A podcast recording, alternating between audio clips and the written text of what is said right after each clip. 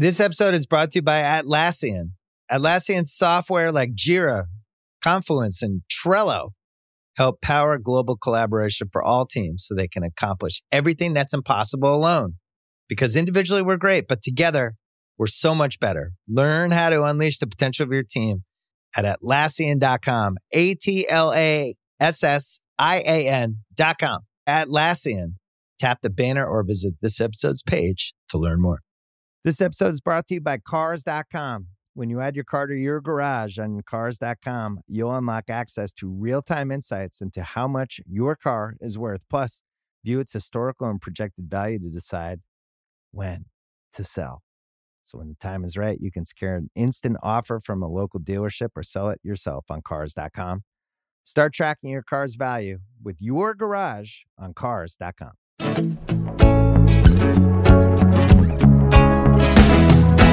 All right, welcome back. This is Larry Wilmore. How you guys doing? You are listening to Black on the Air, my podcast. I don't know why I'm silly today, um, but thanks for listening. Got a good show today. Talking to the great Al Roker of, of course, the weather person at NBC News. He's got a book out. You look so much better in person, and it was fun to talk to Al, talking about his career. He's been around for so long, his ups and downs. He's got a lot of. Um, like I don't know if tips are the right words. He calls them altruisms in his book. But it's interesting to talk to Al about his journey, you know, in this business, you know, especially a black person, you know, being on television. Such a big deal when he started. It's kind of interesting. But uh, so we're talking to the great Al Roker a little later on. A lot of stuff going on out there. Um, you know what I wanted to talk about? I don't have much to say in politics this week. Maybe I'll cover it next week. Hopefully, they'll be picking hopefully Biden will be picking his VP soon. So, because that'll be some good stuff to talk about. And Trump, uh, oh, let me just veer off on this first. Trump is just out of his mind, you guys. And I want to, when I say that, he's out of his mind in a way that I have never seen this before. You know, when he's, here we have a president who's boasting about taking a cognitive test. Did you guys, you guys saw that thing, right?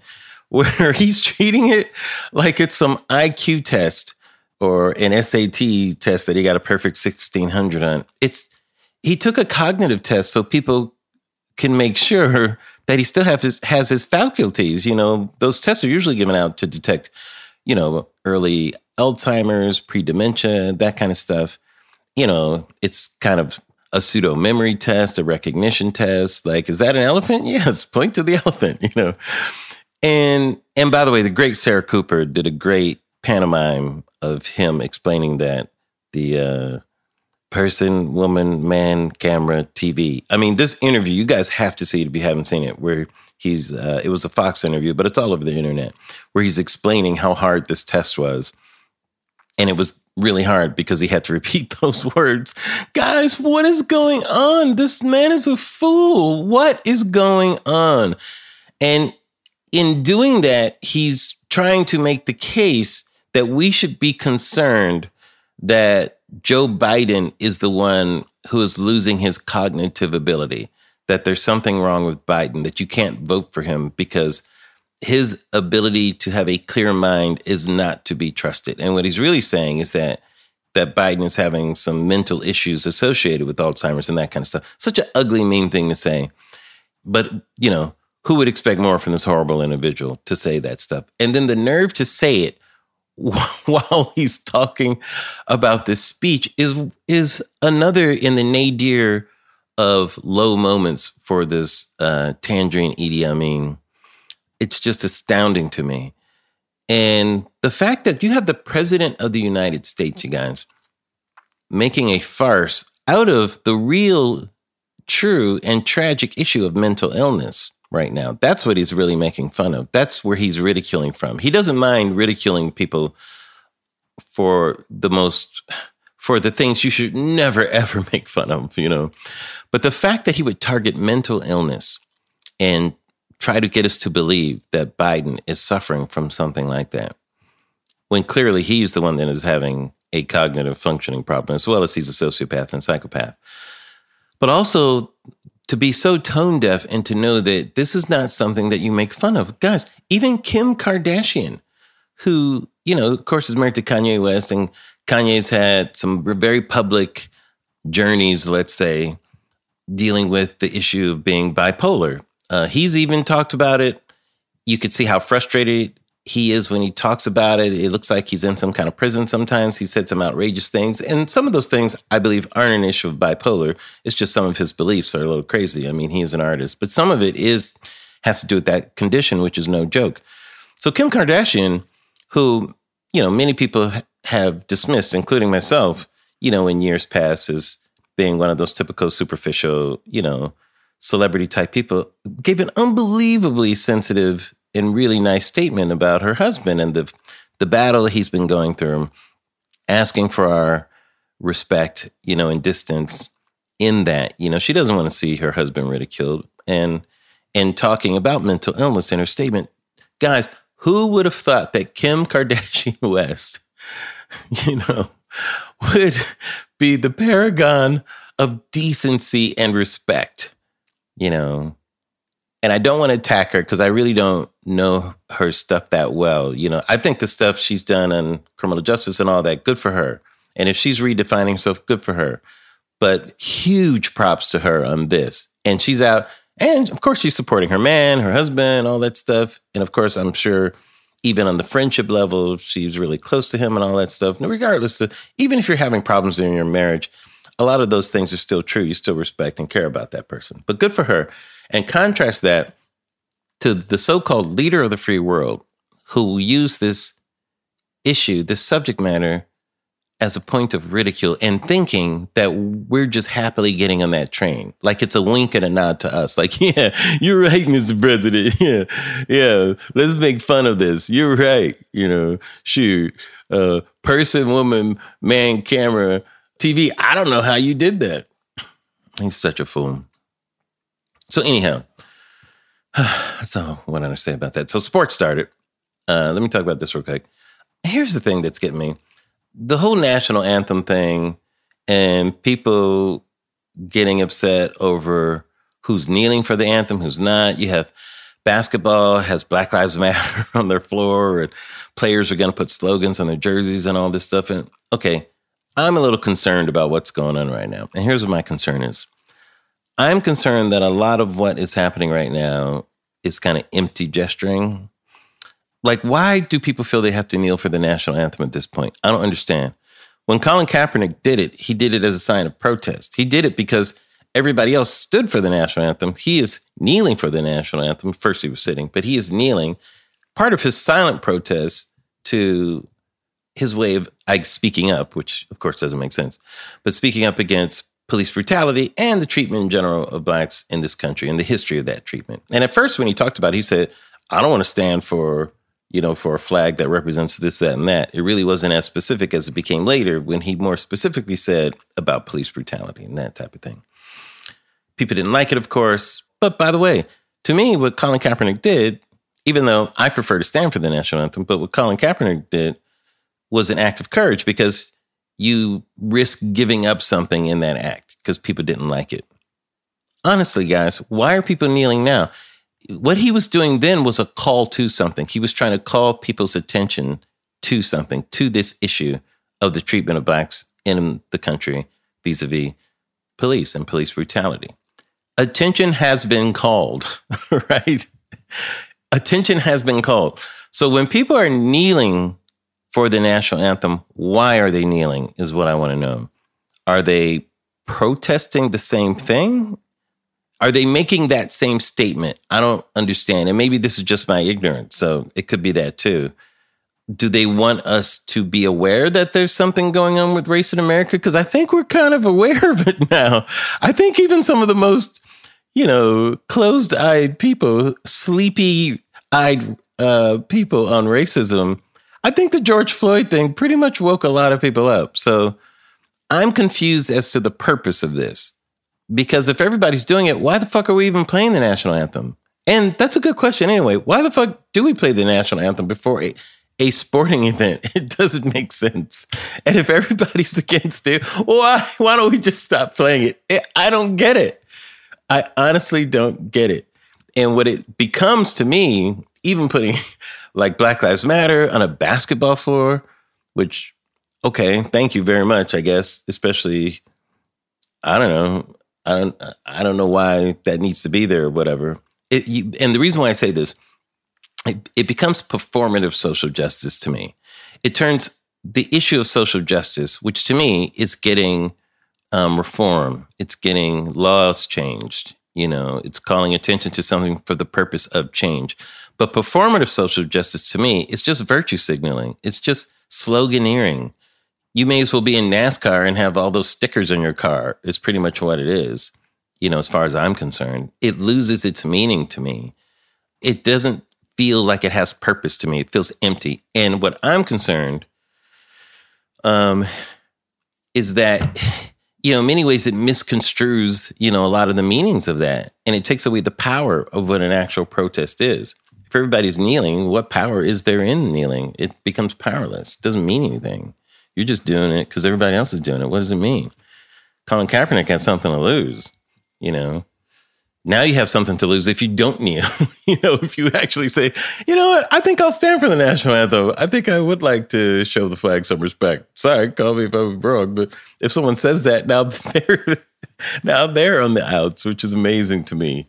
You know, um, and then the other side of it, besides the performative uh, virtue signaling thing that's going on, is I'm concerned. Like, th- okay, there's this stuff happening in Portland right now, and I, I honestly don't know the details of it because, unfortunately, we have such a shitty national news these days. It's hard to get any straight story on it. You get glimpses of it, and I haven't gone down a rabbit hole yet and really seen what's going on. I've seen glimpses of it, you know, about federal troops being sent down there and everything, but I just don't trust the when I hear it in these little clips of what's going on. So I got to do more work on that. But howsomever as my parents, as my mom used to say, howsomever. I do know that it has gone beyond just the issues of protesting in the wake of the George Floyd thing, people in solidarity showing that they want some real change to happen. And this kind of stuff to me is not performative social justice. People out there marching and being angry and all that, that that's real like protest to try to get something. There was like a wall of moms or something that was marching, which is hilarious, you know, a wall of moms. Um, but uh, what was going on there too is uh, there was some arson that was happening at a federal building, and supposedly the story is federal troops were there to make sure that didn't happen. I don't think that's true. I think uh, Trump's just being an asshole when he sent those federal troops, but that's their story whatever. But the fact that there is arson going on in federal buildings, to me, okay, this is a different issue. Wanting to destroy federal buildings is different than asking for change. I'm sorry, they're just different issues. There's a different agenda. That is more of an anarchist agenda when people just want to tear down the whole system. And by the way, if you want to tear down the whole system and, you know, burning down a building, a federal building like that, to me is an indication of that. And if you're on that side, if you want to do that, fine. State your objectives. That's what you want to do. I don't think everybody that is protesting in the wake of the George Floyd incident probably agrees with that. Even Martin Luther King did not want to tear down the whole system. He wanted to reform the system and change it and wanted real change in it, but not by tearing it all down, you know. So I think the people that have that agenda, my concern on that is that it is what I call hijacking black pain. And what I mean by that, it is taking advantage of the real black pain that has been caused in this country, especially with police brutality and what black people have experienced with that. And it's generational pain as well. And the outpouring of emotions because of that, you know, especially seeing the George Floyd thing and the protests that came out of that and the purity of those protests and wanting this to stop and all that stuff. People that have other agendas to me can hijack this black pain and have their other agendas met. And I believe anarchy is one of those agendas. That's just my opinion on it. I'm not saying I have no opinions about, you know, any specific groups or that type of thing. I just know there's a lot of white people out there burning down shit and it's not black people doing it. and I question what the fuck that is. I have a lot of questions about that. So there you go. That's my Wayne. All right, guys. Um, Al Roker's coming up. You look so much better in person is his book, and uh, hopefully we'll have a bit of a light conversation for you.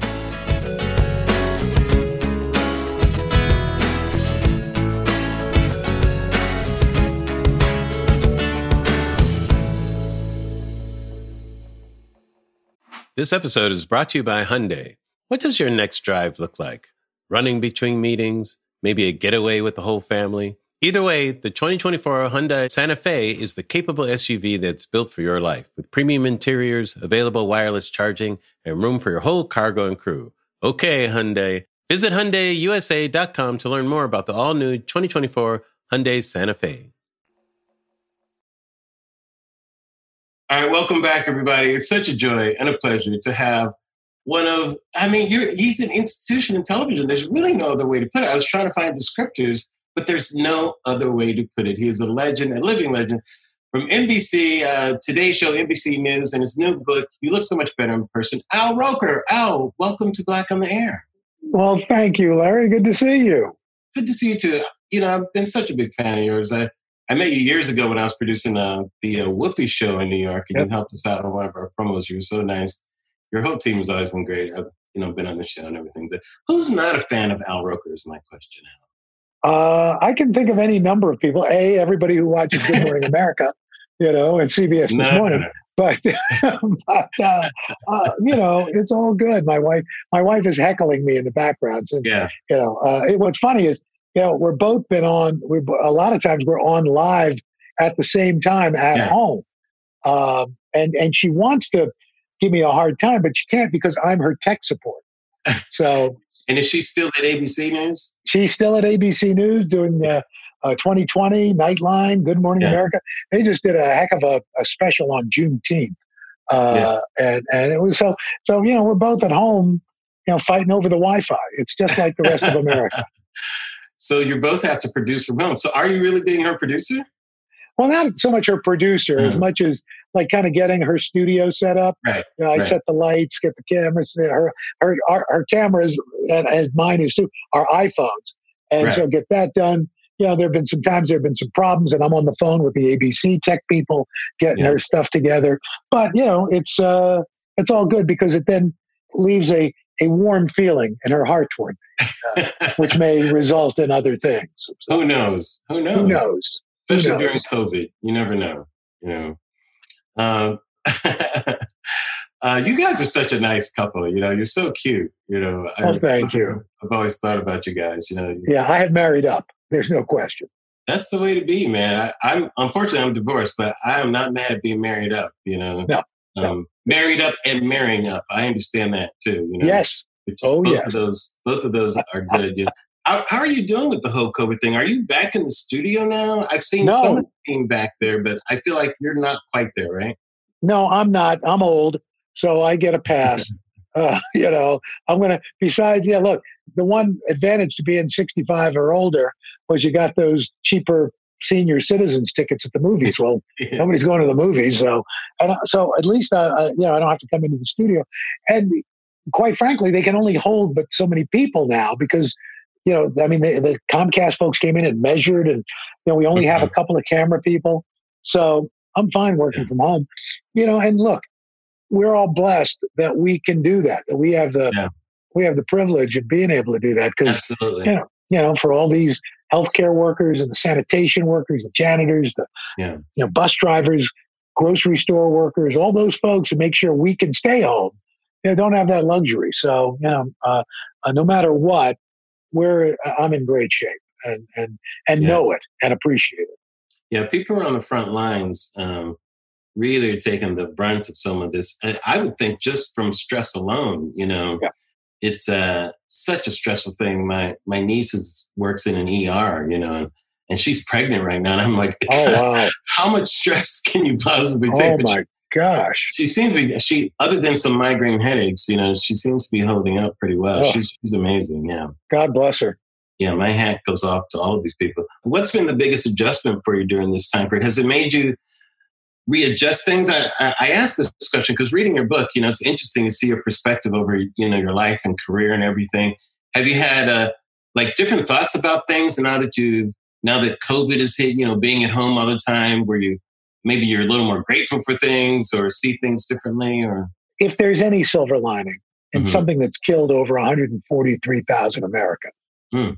and, and over 4 million people infected, it, just in this country alone, um, it is the fact that we didn't have distractions when Ahmaud Arbery and George Floyd happened. Because mm-hmm. normally, when something like this happens, you know, work happens, yeah, family, life, you know, and and there was nothing to go to. There was nowhere to go, so right. there was no looking away from this. Yeah, and and and I think it was this oh my god moment for America. Mm-hmm. And, and, so you know, we saw all these people in the streets, and uh, I'm not. How old are you, Larry?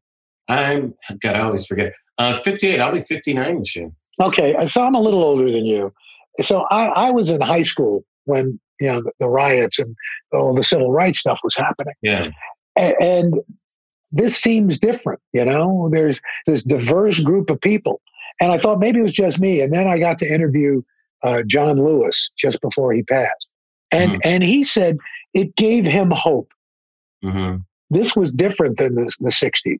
Uh, well, there were some white people marching, but he said this was, he believes more, now more than ever we've come too far and we're not going back. I feel like in the 60s movement, there was a, I'll call it a sympathy bridge, you know, where people had sympathy for the movement. But I think for the first time, people are having empathy, you yes. know. And I think, you know, the difference between sympathy and empathy is huge, as we know, you know, to just feeling sorry for us and actually feeling someone's pain and experiencing that. And, and I think it was the George Floyd thing that almost it happens in real time when people were watching it.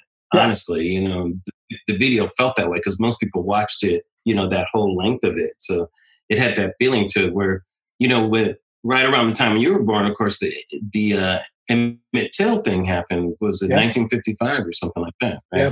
And that was different because they had pictures like in the magazines. Well, in the black magazines, certainly, like Jet and Ebony, they had the pictures of the open casket, and black people right. could empathize with that, and that kind of started the modern civil rights movement. But there was still that that gap between, I think, most white people, I'll say, you know, to not be able yeah. to truly empathize with the feeling that the black community has about that issue. You know, I don't know about you, but I started after George Floyd. You know, like the next couple of days, I started getting calls from yeah. you know white friends and coworkers. Are you okay? Is everything all right? Yeah, I mean, I'd never like, yeah, yeah. Uh, how, how are you? You know, uh, I mean, you could sense that this mm-hmm. was different, uh, and so to bring a book out during all of this, not just you know this social uh, upheaval and, and sea change in attitudes, but then the pandemic and a a glow, you know, a, a, an economic downturn. You know, mm-hmm. I thought, well, I don't know if this is what people want to read, but yeah. there we go. Al, have you ever felt a responsibility ever as a black person on television? Because remember when we were kids, it was huge to be black on television. You know, when Diahann Carroll had that show, you know, where people like you, you, say that. I, am going to yeah. show you what one of the things that's propping up my my phone right now. Yeah. Wow. See, I love that you, I love, here's what I love about Al Roker, everybody.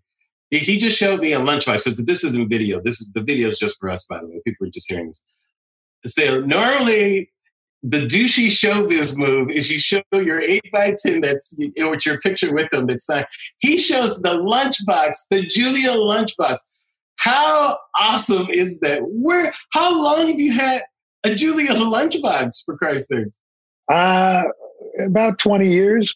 Somebody picked it up for me, you know, because mm-hmm. I, I had a huge crush on Diahann Carroll. And I was. Oh, you and me both. I, Absolutely. I, and I, I got to interview her about three years ago before she passed. Uh, and it's like I'm sitting across from Diahann Carroll. And uh, I can't believe this.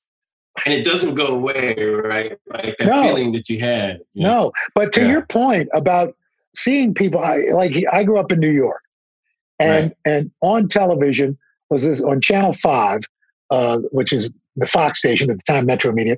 We had Bill McCreary. Uh, on WABC, you had Melba Tolliver and you had John Johnson and and Geraldo Rivera. You know this this melting pot of, of folks. You know W on WNBC, you had Sue Simmons. You know, right. um, so you know those people. you know, I mean, you when you saw somebody who looked like you, it was a big deal. Right. I, I feel like the Today Show never quite got the credit of having Bryant Gumbel as one of the hosts, you know, yeah. in the early 80s. That was huge, you know. Yes. And uh, yeah. I'm hoping that now there can be some maybe retroactive credit for that, you know, uh, both for the what Bryant did. I mean, because people have to have this in context. And I talked about this at the correspondence center where when when we were kids, a black man couldn't even be a quarterback on a football team, you know. And and in your book, you even talk about the difference between like when you talk about being second banana or top banana and that kind of thing, and the responsibility of delivering the news and the work, which is funny. And I know what you mean behind it and everything, you know. But Bryant, and part of it too, make no mistake, because you know Al Roker's no fool. You know, you don't suffer racism gladly too. You know, you had your own run-ins with it, and you had your own way of dealing with it. And knowing that the people who delivered the news were trusted to be these usually white men who looked a certain way. You know, they were yeah. the authority figure both on set and in people's living rooms. And for Bryant Gumbel to be that authority figure next to a white woman, by the way. Yes, yes. America's sweetheart, Jane Pauley, you know. Uh, yeah, and, and you know, Bryant doesn't get, I think, enough credit. Uh, yeah. Uh, he, because what's amazing about him, and still is, you know, when you watch him on Real Sports, yeah. is that he can bore down on on the minutest of details, and yeah. yet there's this. He can also have this lightness, and when he laughs, it is it is one of the most joyous things to behold. Right. Uh, but but he's one of the smartest guys I know. Absolutely. And you know, had to really. I mean, he and not only being black, but coming out of sports. Yeah. You know, I mean, he had twice as much to prove, and I think more than than proved it. Yeah, he did sports here in Los Angeles. Right, um, right. You know, um, at KNBC, and then to be plucked to do the Today Show was like, what? Whoa, what? What the? Yeah. You know. Uh, so you know, I mean, he, the, the, and and now he's living his best life, and God bless. exactly. Uh, so, what got you to want to write this sort of book right now, Al? You you were saying you wonder if people want to read it. What what what was itching for you to to do this sort of thing? Well, Larry, to, to be honest, I wasn't. Uh, mm-hmm. I had I'd spoken at a, a, a a conference. I spoke at an NABJ conference, uh, National and, Association and, of Black Journalists, right? And mm-hmm. and this uh, editor came up to me, this woman, Krishan Trotman, who's mm-hmm. uh, an African American uh, editor at uh, at Hachette, one of the publishers, and right. said, you know, I, I, listened to your your your story and you talking, and I I think people need to hear your thoughts about work, and mm-hmm. would you want to write a book about it? And I was like, not particularly. I don't know. Not quite sure anybody really wants to read that, but I'd love to have lunch and talk about it. Mm-hmm. And the more we talked, I thought, okay, you know, let me do this, especially as as I'm advancing in years, I'm going to remember less and less. So at least if I write it down, somebody's got a record of it. You know, look, right. here's Grandpa. Oh yeah, right. He did. He did do these things. Doesn't you wouldn't know it to look at him now, but right. um, in fact, I would say none of the books I've written were books that I thought, oh, I really want to write this. Other than oddly the murder mysteries, because I love murder mysteries. Right. And so when I had a chance to do that, but all the other ones were, were kind of like people came and said, would you like to do a book about X? And okay, why not? Yeah, I, I think because you're in the middle of it, and I think kind of when I know this is such a, an awkward thing to say, so I apologize. But you know, when you're a big star or a legend like like you, or in your place, big star isn't what it is. It's really you've been there for so long. I think you forget like how much people really are interested in you you know? Like people really honestly are. Like they actually do want to know about you. Like many think ah, people don't want to know about that stuff you know? They want to be entertained and everything. But i was fascinated just to hear the beginnings you know? And there's a lot of uh, nerds out there who love to hear the nerd point of view that no i wasn't a jock. I was this i was a nerd. You know? yeah. oh my gosh. I mean i would have today i would have been in IT at, at high school. I would have been, right. but but back then, you know, uh, uh, multimedia was a 16 millimeter projector yeah. or a slideshow or something like that. There, there, there's no PowerPoint. And so I was part of the AV club. Yeah, I was in my uh, and, AV club at high school. I, yeah, I we. Relate. And, and, this was our gang sign. And, you know, it's video, but it was, it was, this was it, AV. You know, and as we I'll just do the gang sign, you guys, an A and a B, just just for you AV gang members out there to know that you've been uh, you've been signed up right now. I think they're gathering somewhere, some square. when the Crips and the Bloods fight, yeah. the AV squad tapes it. yes, exactly. Exactly. With the old image orthicon tube television. Exactly. That's right. the, the, turret lenses. But, you know, and, and, so, I mean, I was always interested in TV. I, I but right. Larry, I tell you, God, God is my witness, I had no interest in being on TV. I was going to be a writer, yeah. a producer. I wanted to be you, uh, basically. you know, and, and and and I had a department chairman in college who put me up for a job doing weekend weather at the end of my yeah. sophomore year, and I got the job. And I thought, okay, I'll just do this until a real job comes along. Mm-hmm. And I just kept getting other jobs doing TV weather. I thought, okay, well, I guess the the stone is set. Yeah, and it seemed like you uh I think you manifested a lot of that also, you know.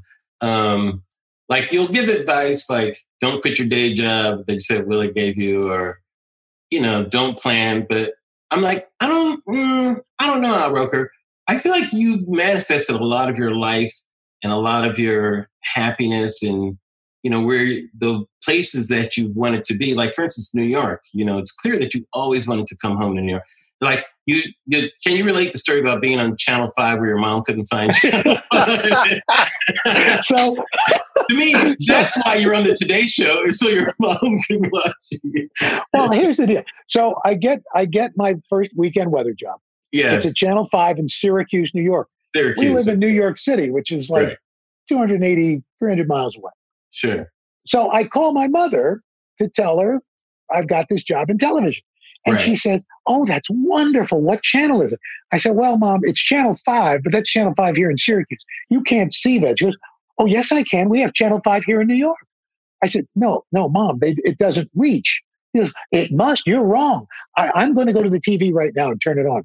And she goes, "Did I hear channel five come on. I said, But mom, it's a different five. Well, well, how can that be? A five is a five. It's like a bad Abbott and Costello. You know, yes. who's who's on third? I don't know. Third base. You know, I get mom. No, you cannot see me. What time are you on? Six o'clock. You know, I just and then just she called later. I didn't see you. You can't see me. So when I got the job at WNBC in New York, Channel 4, mm-hmm. not only did I move down one channel, but my mother could finally see me. Very nice. I'm sure she was very happy for you. You know, look, we all do things. I think a, a lot of what we are, what drives us is, is mm. trying to make our parents proud. You know, yeah. That's that's my son is doing, and and so you know the idea. It wasn't. I didn't want to get to New York so much because it was New York. Yeah, I want to get there because it was home. You know, yeah. I mean, New York makes, yeah. being New York was a bonus. yeah, and uh, I love all the you know that your book is a combination of your recollections you know in the business but also you you kind of uh signposted with these kind of life lessons too which is kind of nice you know um, yeah we like to like to call them altruisms altruisms yeah, yeah fact, my editor my editor came up with that. Yeah yes. Yeah. see i feel like that is said depending on the reaction to altruisms Altruism gets a big laugh and applause. Sometimes you forget to give the credit. Sometimes you just forget. You know, but if there's a space in there, hey, hey, did I? Let me give credit where credit is due, you guys. I like altruism. I think you could start a whole series like Sniglets, you know, with their altruism. Yes. Yeah, you know, be, could be one of those those bathroom books, you know, 365 Absolutely. altruisms, you know? Completely, you know. I'm sure there's many that are probably for the bathroom, in fact, you know. I'm going to cut you in on that. I appreciate that. Uh, well, can we go through some of the altruisms and sure. just visit some of it? Um, um, this is one of the early ones, I think, in your book. Assumptions are not your friend. Now, I just talked about manifesting. And I think when you're talking about that, I think you were speaking about um, setting goals or trying to see yourself in five years. That's what it was. You talked about that. Okay, so what do you mean by assumptions are not your friend? Well, you know, here's the thing: you can plan, you do all Yeah. your planning, everything you want to do, but okay, let's say you're making your plan out in January. I'm going to do this, this, this, this, and this. Oh, but you you do know that in in six months there's going to be a global pandemic, the worst of which we haven't seen in over hundred years. Oh, and by the way, there's also going to be um, uh, an economic meltdown. Oh, and just to add it, finish it off, there's going to be uh, an upheaval and a civil rights movement that's like that we haven't seen uh, since the 1960s. Um, How are those plans going so far for you? You know, it, it you just so my my thing is you know just just be open be Mhm. open to to what's going to happen because you know you can plan all you want but at the end of the day uh you know is there there's a saying that goes man imposes allah disposes you know uh you know Mhm. you you you've got to be ready to to go with the flow and um assuming that everything's going to work out is is not the way to go Was there in your career what what what would have been the biggest disruptor to where to something that you thought was going to happen? Well, yeah, I, I wrote about this in the book. I uh, uh, my career could have taken a major change. I was in Washington D.C. Mhm. and and the news director calls me into his office and he says, "Look, uh, I think you're a great talent. I just don't think you're cut out to do the weather. I, I'd like you to do the movie reviews and kind of be the man about town uh, because I think that you're better suited to that. Because I, I besides doing weather, I was doing feature stories too. And he says, think about it over the weekend and let me know. And I kept thinking about it. I thought, I, I, I think I'm a pretty good weather person, but I can't, I can't do it. I can't make the, I'm not going to make the change. Maybe I'm going to get fired. Anyway, I went in that Monday, and this is, of course, before cell phones and everything. Mhm. But as it turns out, uh, the news director got fired uh, that on, on Monday. Wow. And so I didn't have to make the choice, or or he left.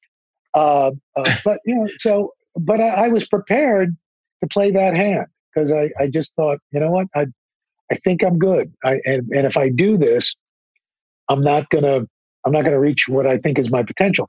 And it also set me up to meet the person who would really change my professional life, which was Willard Scott Mhm. you know, because not long after that, out of the blue, he called me, let's go to dinner.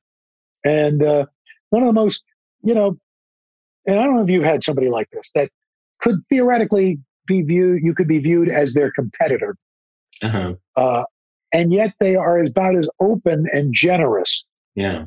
uh, as they can be. And that's Willard, you know, uh, amazing. took took me out of it under his wing. Um, kind of took an interest in me. All you know, he left Washington to go to the Today Show. Mhm. I moved from uh, Washington to go to Cleveland at the NBC station there, and then I came to New York. and And he, was always giving, would always do stuff to help me, and, and and even to the point where toward I was filling in for him and doing the weekend Today Show, Yeah. and he went to them and said, "Look, I'm going to step back, but Uh-huh. you'd be crazy if you don't put Roker in that job." And, and you know, and you know, he didn't have to do that yeah. but you know, and he's a you know a son of the South and all that. Yeah. He literally, I consider him. I really do consider him like my second dad. I mean, and Wow. to the point where if my father were alive today, they'd be the same age. You know, uh, and and they got along really well. Uh, you know, the, the few times they met. Fate happens. Things happen uh, that that change your life, and and Willard is one of those people. It's interesting. A dinner changed your life almost more Yeah. than anything else. A dinner Yeah. with the guy who reached out. You know, and it's interesting. Uh, did that happen in the 70s or the early 80s? When That was the happen? seventies. It was That was it in the was, nine- 70s. it was 1977, 76. Yeah. And where is where's Willard from? You mentioned the South. Willard Willard's from uh, Alexandria, Virginia. Yeah. Uh, and he was going to be he was he was he was going to go he went to divinity school. Yeah, and then he was Bozo the Clown, right? Yeah, Yeah, he was Bozo the Clown and created Ronald McDonald. yeah. Yeah. He, he should have gotten a piece of that. I know, but he's done okay. Yeah, he's done okay. Yeah, I, I just think it's a great story of, uh, you know, because it's kind of an interracial love story too. In some ways, you know, where here's this guy, as you say, this guy from the South. He reaches out to this new black weatherman on TV who could, as you say, could be his competition and takes you under his arm. I mean, such a generous person, uh, you know, in any situation to want to do that. Was he kind of a mentor by nature, that type of thing? You know, I don't know if he was or not. Uh, uh-huh. You know, I, I, and I think in a sense he saw. I mean, I may be reading too much into it, but that he saw a little bit of himself in me. Uh-huh. Uh, and he had girls. He didn't have a son. yeah. I, I, don't know that he mentored a lot of people. And, and it's right. funny, you know, nobody called it mentoring back then. Yeah, yeah, yeah. You know, somebody took you, I'm going to take you under my wing, you know, kind right. of thing. I'm going to show you the, going to show you the ropes, you know. like, like you were his ward, Robin. Exactly, exactly, exactly. We would slide down poles. It was great. Yes. It was fantastic. Although you and Willard sliding down poles. Oh man. Yeah. Uh, okay, here's another altruism. And this had an interesting story attached to it. Uh, if you're going to cry, know how to cry. It, it was my first job. Uh-huh. I'm working in Syracuse. My news director was this rough, gruff guy, Andy Brigham. Yeah. Um, uh, he passed not too long ago, but you know, he would chew people out. I mean, like royally. And the audio booth was right next to him. His nickname was Jaws. And so I thought it would be really funny to play the theme from Jaws when he starts chewing somebody out. Everybody else did too until hmm. Andy's door came slamming open, and I can't hmm. repeat what he said. But I mean, it was like a Roadrunner cartoon in that I looked around and there were just puffs of smoke and a couple of chairs spinning. Everybody was gone. and he just bores in on me, and I can feel my face getting, you know, hot. And now I'm thinking, no, don't cry, don't cry. I started crying, and he's like, oh, gee, oh, oh and he hustles me out to the back parking lot. And so puts you were arm you were straight up blubbering, blubbering. Yes, I'm, I'm, like, and he, he's like, and he gets me to the back parking lot. And he kind of calms me down and says, "Look, you know, you can't be ragging me in front of everybody else. You know, it's, mm. it's just not good for morale or esprit de corps. You know." And I, and, and here I am. I'm the one. I'm the jerk who was making fun of him, and he's consoling. yes. Yeah. Uh, and, and but I I think especially today with everything that's going on, I mm-hmm. think holding stuff in, being stoic, keeping that yeah. stiff upper lip. I don't think that's. I think I think those days are over. You know, yeah. now I don't think you need to be crying every day, but I think if if there's some emotion and you're with a, a group of supportive workers, I don't think there's anything wrong with seeing that. I mean, Craig mm-hmm. has cried on the on the air. You know, Hoda. We've all you know gotten choked up about certain things. And i right. don't think there's anything wrong with showing that. Yeah. Did uh, you said your parents were bahamian and jamaican. Were they, yes. did they did they show a lot of emotion? Were they out outwards you, you know thing? it's interesting you you bring that up because my mom was a very loving person but she was a little more stoic my dad was was the emotional guy yeah. You know, he yeah, he hugged people, he kissed people, he'd cry. You know, yeah. if, if, something was was I mean, I remember, you know, my parents lost a, a child uh, mm. uh, a couple of a couple of weeks after it was born. I remember hmm. just openly crying, you know, and mm. uh, you know when when Martin Luther King was killed, you yeah. know, crying, you know, just you know he was very. And it's funny because I thought all you know, guys, especially black guys, were like that. And I'd go to these like family gatherings and I'd, I'd go to give my Uncle Champ a kiss. He's like, whoa, whoa, whoa. hey, buddy, you know. Hey. Uh, you know, but that's that's how I was raised. That's the guy who raised me. Yeah, yeah. Um, I remember years ago you did that really loving tribute to your dad. I never forgot that. Thank you. It was very, it was very nice. Um, here's one, you know, because you you talk about pulling that prank, and this one's interesting because there's more backstory to it. You say a spoonful of humor makes everything go down. You know, uh, this is the story in Cleveland that that uh, yes. this relates to, right? Okay. Uh, we were. I was working uh, station at the station, Channel Three in Cleveland, with an anchor man named Doug Adair and his wife Mona Scott, and they were co-anchors. Mm-hmm. And our station was downtown, and at that point in the uh, late '70s, early '80s, Cleveland, downtown Cleveland wasn't a great spot. Um, and and uh, our anchor man was going to his car, and there was a homeless guy. Everybody knew him, older, older black guy. And he came up behind Doug with a rolled up newspaper and bopped him on the back of the head and ran off. Mm-hmm. Well, the next day, Doug, you would have thought Doug had been, you know, physically assaulted, beaten, and left for dead. basically, this guy did what every one of us wanted to do, but mm-hmm. hadn't had the guts. Uh, and he's telling people around the station about. It. Anyway, it's now six o'clock. We're we're on the air live, and his his wife, his co-host Mona, says, "Well, and now it's time for." And before she can finish, she goes, "Mona, I just have to stop you for a second. Al, I don't know if you heard, but last night after the eleven o'clock news, one of your people attacked me, and and you know that's the one of those time stand still moments. yeah, it's like the Matrix, right? Yeah, it's like, and you're like looking at things going by. One of your people. One of your people attacked me. Wow. And I'm trying to decide: do I am I outraged? Am I? And I just look and I say, Doug, why would a weatherman attack you? And mm-hmm. then just turn to my single camera and, and started the weather. Right. Well, the switchboard lit up. You know, people were outraged you know, he was suspended and then demoted to a reporter and eventually left. Uh, and you know, now, did, I, that, I, did that line get a laugh when you said it? Because that's important. Well, not so much. let, let, me well, let me put it this way: the uh-huh. audience appreciated it because they yes. all, everybody, a lot of these people mentioned, you know, how much they appreciated what I had said. Right. Uh, because I, I registered the line. Yes. I acknowledged what he said, but I wasn't going to, in a sense, dignify it. Yes, you almost exposed it more for what it was by kind yeah. of undercutting it with that joke, which yeah had more and, ridicule in it than uh, gracious humor, let's say. Yeah, and, and so I, I, wonder, and I have thought about this in, mm-hmm. in the, mm-hmm. the, last since having written the book, and with everything that's going on, would I have done the same thing today? I, I don't know that I would have. Mm-hmm. Um, because I, I think the era we're in right now calls for more. Mm-hmm. Eh, so you know we're we're victims of our our moments, um, and so I, I cho- that was the choice I made. I don't know if I'd make that today. I, I might I might be a little more uh, vociferous in my in my response. It's an interesting uh, take you have because I think it's really a layered issue. There's so much in there now you could probably write a whole book about that issue because how do you deal with that type of thing? And, and also, how is there a way to deflect things without inflaming things and which things are worthy of that and which things aren't, you know? Yeah. I think you got to pick your battles. Yeah. Uh, you know, what's, what's the end game?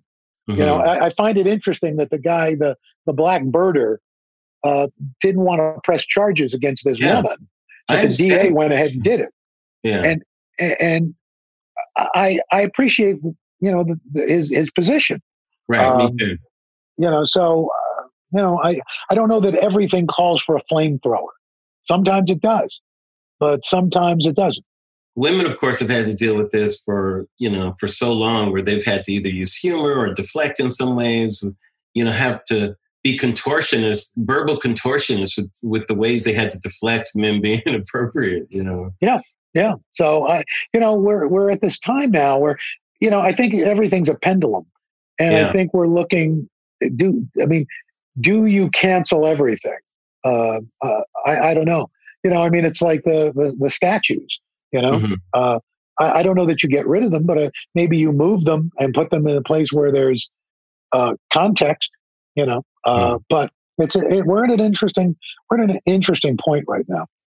Yeah, I always love how some of the most ignorant people are suddenly interested in history lessons. You know, yeah. like, you know, it's like, where were you when history was actually being done? You know? Yeah, you know, and and look, I I get people, you know, Robert E. Lee, this and that, but you know, you go to Germany, you don't see statues statues of Hitler.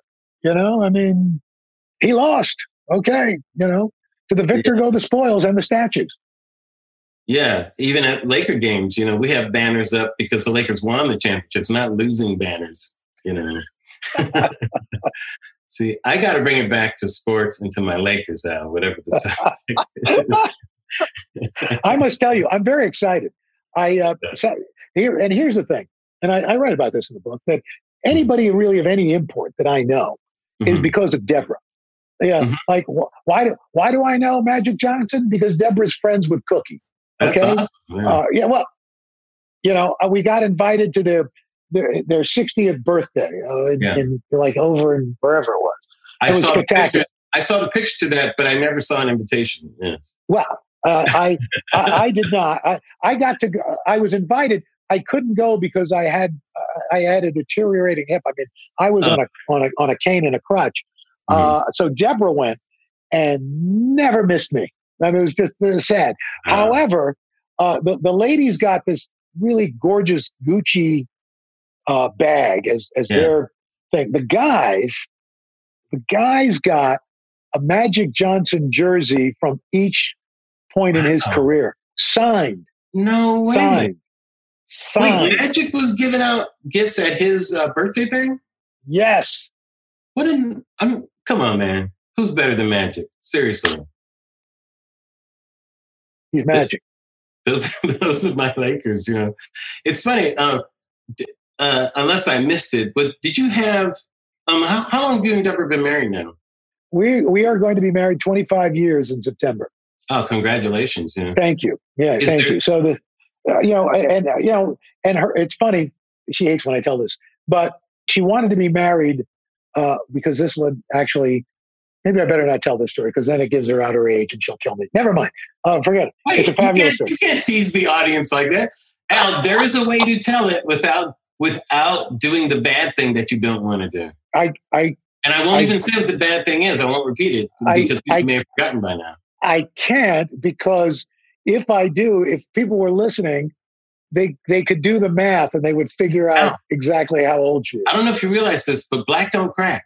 You know. I know. Oh no, she looks spectacular. Okay, I'm going to go ahead. So she wanted to be married before our thirty her her thirty fifth birthday, and we Got made it by four days.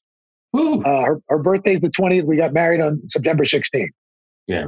So so, uh, but with COVID and all this, I don't know what you know. She's going to be sixty. I'm going to be. Uh, I'm turning sixty six, and she's going to. You know, we're going to be uh, married twenty five years, and I don't know what we're going to do. You know, because you know we can't have a big party. You know, Mhm. and that's what I mean by all this stuff changing, and and you can make all these plans, and now you have to. You know, our daughter is a, a junior, or just finished her junior year in Paris. She's been going to school there. She was I uh, actually going to go to uh, uh, USC, Mhm. and and they weren't going to accept her. They couldn't accept her in freshman year because they didn't have room, but she was guaranteed sophomore year. Anyway, she did a, a transfer program with them uh, in Paris and loved it so much she ended up staying. Uh, but we have not seen her since since January. You know, Yeah. because we can't go there, and she's Huh. afraid if she comes here, she won't be let back in. Yeah, So- it's probably more afraid of coming here than being there at this point. Yeah. Yeah, so I don't know. I don't know what we're going to do. You know, it's uh, because I don't know about you, but I'm I'm I'm tired of the Zoom parties. Oh, absolutely. Yeah. It's enough. Okay, I'm I- done. I haven't done that in a while. I don't mind. I actually like the uh, these interviews because you can see the person, which is kind of Yeah, well, that's that's okay. But you know, Yeah. the, the, and if I see one more person with the with the virtual background, it's like stop it. Okay, we know you're not at the beach. What do you stop? I have a messy office virtual background. That's very good. See, that's believable. See, That's you go. believable. That's the whole key is believability. Al. I've been trying to tell people that. That's that's uh that's one of the chapters in my book coming up.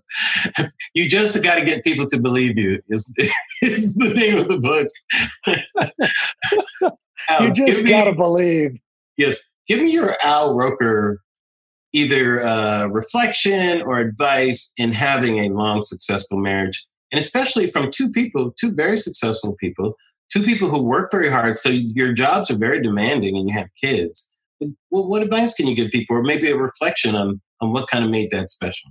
Well, I, I think it, you know it's like anything worthwhile. It's like your job. It's like uh, your kids. It's it's work. You know, it's it's Yeah. not always going to be fun and and and romantic. Uh, you know, it's it's like look, you like sausage. Yeah. I love sausage. I don't want to see how sausage is made. You know. Uh, I wasn't But- sure where that was going, actually. but I brought it home. Uh, right, but, yes. but you know, I think I think that the uh, the secret, at least for us, Mhm, is that you know I think we we complement each other. mhm. Uh, on paper, Deborah has said this many times. On paper, we really shouldn't be together. You know, I mean, just you know, just from I mean, and look, this is this is, and I convinced her that Yeah. listen, you can your friends marry these good looking guys. They start to they start to fall apart. Yeah, You know, those look and- fake. Yeah. They they they you know the, the faces then they're you know they're getting the the midlife crisis cards and things like that. Yeah. You marry somebody who looks like me. First of all, we're eternally grateful, and secondly, we can look better. You know, I Yeah. look far better now than I did 25 years ago. It's a miracle she married. Uh, but but Well, because women project into the future. That's something Yes. you say. Guys want to right. keep you as you are right now. Yeah, Women no. put you in a time machine and Yeah, they're how you that- be then. They're in for the long game and right. and uh and and i think we complement each other like she's made me a better journalist you know Oh, really? she's, she's a terrific writer Mhm. she's a, a a a great you know on camera persona the whole everything she got it all uh and i think you know she's helped me reach over to my more serious side and, and Mhm. take things a little more seriously. Uh, I, you know, she's a, I've, I've helped her lighten up, and, and she's got a terrific sense of humor, but she didn't, she didn't always show it on camera. Uh, so I, I think, you know, supporting each other is Mhm. is kind of the key, you know, because look, you know, it, it it's not. Uh, I, I just gave her a card that said it has a little banner that says "Let's stay together," and then underneath the card says because dating is really hard. That's true. well, that's awesome, man. I'm so happy for you guys. Um, Thank you. Like I said, I'm fans of both of you guys. You guys are just great. Um, and then you have your work marriages, which are, you know, uh, I would say take work in a different way, you know, and have their own obstacles. You, you guys have such a great team over there right now. But how, how hard was it, like, going through some of those unscreened things that we see? I mean, there's been a lot of them. You know, the, the biggest one's probably the Matt Lauer situation, you know, which Sure. had a lot of different layers. How, how do you, how tough is it to deal with those situations when you're going to work and, and, you know, people like that sometimes become close friends and family and that sort of thing. Well, it's it you know it, it's difficult, uh, but but you you know the uh, the folks who remain, you know, pull together. You know, it, Mhm. it's uh, it, it it's a loss, and you know you know you're like you, you hate that it happens, Mhm. and it's the, it's the same at anybody's workplace, you know, uh, uh, or or family for that matter. Uh, you know, there's somebody that you're used to, and then they're not there, Mhm. and you know everybody's got to pull together and knit together to to to help the wound heal. And you know, if if we didn't care about each other, uh, you could just slough it off and just move forward. But Mhm. when because you do care, that means it's even more important to put the hard work in Mhm. and uh, and and and pull through.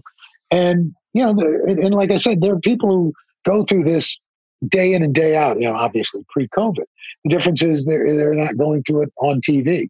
Right. Um, you know, uh, uh, so uh, you know we uh, and and we've got and and at the end of the day, and I firmly believe this that the the Today Show is the sum of its parts. Mhm. You know, everybody who's worked there, terrific people, and all great broadcasters in their own right. Um, but none of us are as good as we are together. Mhm. And that to me is is the, the strength of the show. It is a program that makes us all better when Yeah. we're together. more than any other show because I, you know, part of because of what I do, I kind of watch everything. You know, today's show is the one I watched the longest period of time. You know, going in and out. Um, but it always seemed like you guys. It's always been the most family-like to me. You know, the way you guys have interacted over the years. You know. Look, I mean, you know, how can it's almost impo- I mean, we've all uh, been through, if not each other's marriages, you know, been Yeah. there for each other. The, the birth of almost, you know, all the everybody's children. I mean, Mhm. Carson came a little later, but you know, been there for the birth of two of his his kids. Uh, uh, Craig came a little after his children were born, but you know, watch them grow up. Watch uh, Hoda adopt two beautiful little girls. Wow. Savannah have uh, two gorgeous girls. Uh, you know, I mean, Dylan's children. You know, so yeah, we we we've been through so much. We uh, uh, a number of us have lost parents. You know, with the uh, during the, the run of the show. So um, and and that's you know what I got to tell you, Larry. The I, I I remember it was you know my mom had passed, Mhm. the funerals at our church in, in uh, that I grew up in, St. Catherine of Siena out in Queens, and looking out and not just seeing my co-anchors, but seeing my camera people and my stage manager and my uh, a couple of stage hands and you know and, and when that happens you're like you're it, it kind of knocks you back on your heels you're like wow these people actually care you know Absolutely. This is what I'm trying to tell you, Al. We love you. um, last thing, um, and thanks. I appreciate you taking the time for being here and everything. Uh, the book is such fun to read, by the way. Thank you. There's, there's always something just really funny, I think, in every chapter, you know, whether it's your sardonic sense of humor, you know, or whatever. well you know listen and i don't mean this to, to sound like a mutual admiration society but coming from you that means a lot because i'm a, a huge fan of your work and your Oh, your thanks. humor and and uh, I you know I to be especially the end of the business that you're in it's it's even harder I think you do it all and, and you do it well so uh, to come that, to have you say it's funny uh, that means a heck of a lot I appreciate that. And, you know, I'm part of the NBC Universal family now. I don't know if you know that. I didn't know that yeah so i'm i'm part of your family now. I'm, i've been with the university for a year and uh, doing something with peacock now um, oh that I'll cool. be announcing something in the near future. That's just a little tease, little tease. So i'm part of i'm part of you guys again you know? Hey now. some of my first show one of my first sitcoms was fresh prince and i worked in the office. So I, my periods with nbc have you know have been throughout the years i've had a lot of lot of good times there so it's great to be back at nbc universal that's just terrific I've got an idea for a sitcom I want to talk to you let's do it yeah all right. okay, now on that note, before we go, tell us what do you want to do next now? Like, what is there left to do? Or do you not want to plan it? Do you just want to see what happens? Just kind Yeah, of be I out mean- there and be a receptor for things, or do you, or do you have a an evil plan? Uh, I know. I, I wish I did. Uh, I would like to take, o- you know, like kind of like Pinky and the Brain, you know, take over the world. Uh, Yes.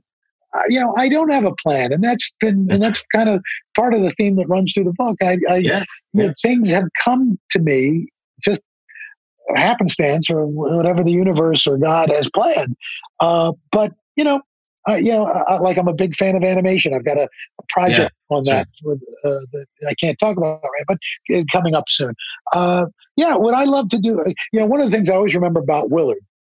I don't know if you remember uh, uh, the Sandy Duncan show, Sandy. absolutely. I remember that. Well, Willard had a recurring role in it. He was a next door neighbor, and and they were going to spin off him and I forget the name of the woman who played his wife, um, but they were going to be the Pools.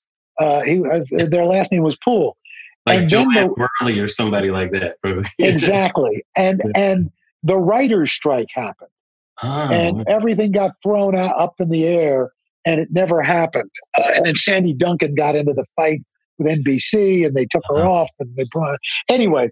Uh, uh, so you know it never happened. But I I don't I, don't want to star in a sitcom, but I want to be involved in a sitcom because I just I, I'm such a fan of the genre. Yeah. Uh, going going going back to you know like you said Julia and right. you know uh, uh, to, to Lucy. You know I mean And you've done a lot of cameos on shows. I've done cameos. You know I and. I think you did a couple. of yeah, and I'm and I'm still a fan of the four four camera sitcom. You know, to me, Yeah. it's it's the you know I always find it funny that they say, oh, you know, it, that that form is dead, and yet, you know, like when my kids were you know were watching like Nickelodeon, all they Mhm. watch are four camera sitcoms that are made for kids. You know, they're Yeah, used to the genre. true. That's actually true. They're used to the genre, Yeah. and then they get older and they can't find it, and that which Yeah. is why they go. You know, they're you know like my, one of my kids' favorite shows. Everybody loves Raymond. You know, oh, it's a great show. Yeah. you know. So, uh, uh, but that, I think that's about the only thing I haven't done yet. Having been able to act on Broadway was a mind blowing experience. You were in Waitress, right? Yeah, I was in Waitress, and and Yeah. I, it was like, I and I, Oh, I. What did 30 you do? seconds. What did you do in Waitress? I was old Joe, which Mhm. you know when you when they when your agent calls you and says, "Hey, I get to play old Joe," you know you're you know you're not the romantic lead. You're playing old You're like, Joe, wait, it, you don't want me to be Stanley in Streetcar? What are you talking about? Yeah. old Joe. I know. So, you know, uh, uh, there was a line about there's a line in it where he's reminiscing with with with waitress, and he goes, he says, "I remember making sweet love to her in the summer of 1947." I said, "47? Do you? Come on." Let's, let's move it up. Let's move it to 67 at least. Come on. And they I let know. me do it. I was like 47. I know it's so funny when you get older or you or you get into certain types and you read like casting descriptions sometimes, you know. like all, my agent has sent me things like I'm like, hey, is this how you guys view me? like this? Why do you think I'm right for this part? you know? But it's like, what are you gonna do, man? You know, Yeah. it's just It's a, time it's a game. It's a game. as Utensil said on, on the Flintstones, it's a living. Right. You know, it's so funny. I remember Seth MacFarlane was supposed to reboot the Flintstones. And Uh-huh. I was always like, I wonder what that would have been like because, you know, God, growing up, I mean, I'm old enough to have watched the Flintstones in the first run. yes. And, you know, uh, and of course, everybody else has seen it in syndication. But, Right. you know, I've always wondered if, if the Flintstones came up today. Oh, I know what I would love to ask you.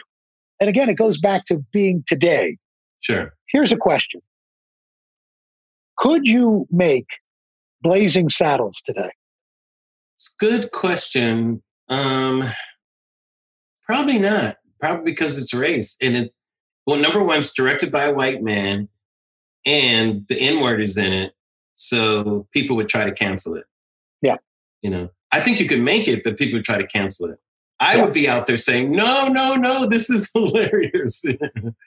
but once again, Blazing Saddles kind of broke the barrier for humor to kind of bust open in the first place. So because when Blazing Saddles came out, we were in a different situation like today where you also couldn't say that before Blazing Saddles came out. So Blazing Saddles almost couldn't exist in its own time. Yeah. You know, for like the inverse reasons of political correctness, you know. Yeah, I, it, it's, you know, I watched it the other day and I was like, wow. It's, you know, and I remember as a kid when it came out, I was a, I was a sophomore in college and it was like, wow, Yeah. this is. But you're right. amazing. Blazing Saddles wasn't a sign of the times. It wasn't like anything else. It's what made it special. It busted through and was almost ahead of its time in many ways. Yeah. You know. But now, like when I did the PJs, the animated Yes. shows, Mercury, and uh, we had a joke where Thurgood found a. They were in an old radio station that was old, broken down, and they found an old album of Richard Pryor, and it was that nigga's crazy, you know. And the kids hold it up and goes, "Wow, what is this? Super can can we play this? Is play it. You can't even say it anymore. and we did that joke 20 years ago. We did that 20 years ago, Al. So that's how long we've been dealing with that. I think it's time to bring the PJs back. Uh, people, Eddie said he wanted to do a movie a couple of years ago. I talked to him about it. Wow. who knows? Who knows? Yeah. But Al, thanks so much for uh, for being here. I could talk to you forever, of course. You know, it's so much fun talking about this stuff. Good luck with the book. You look so much you. better in person. When does that drop exactly? Or is it out Uh, already? it, this Tuesday, the 28th 28th of, of July. in of, case of July, yes. But in case people are listening afterwards, Al Roker, like I said, what are you going to say? Good luck with the book. Thanks, Larry. Okay. Tell Debbie I said hi. Debbie I will. Take care. Okay, bye then. Bye bye.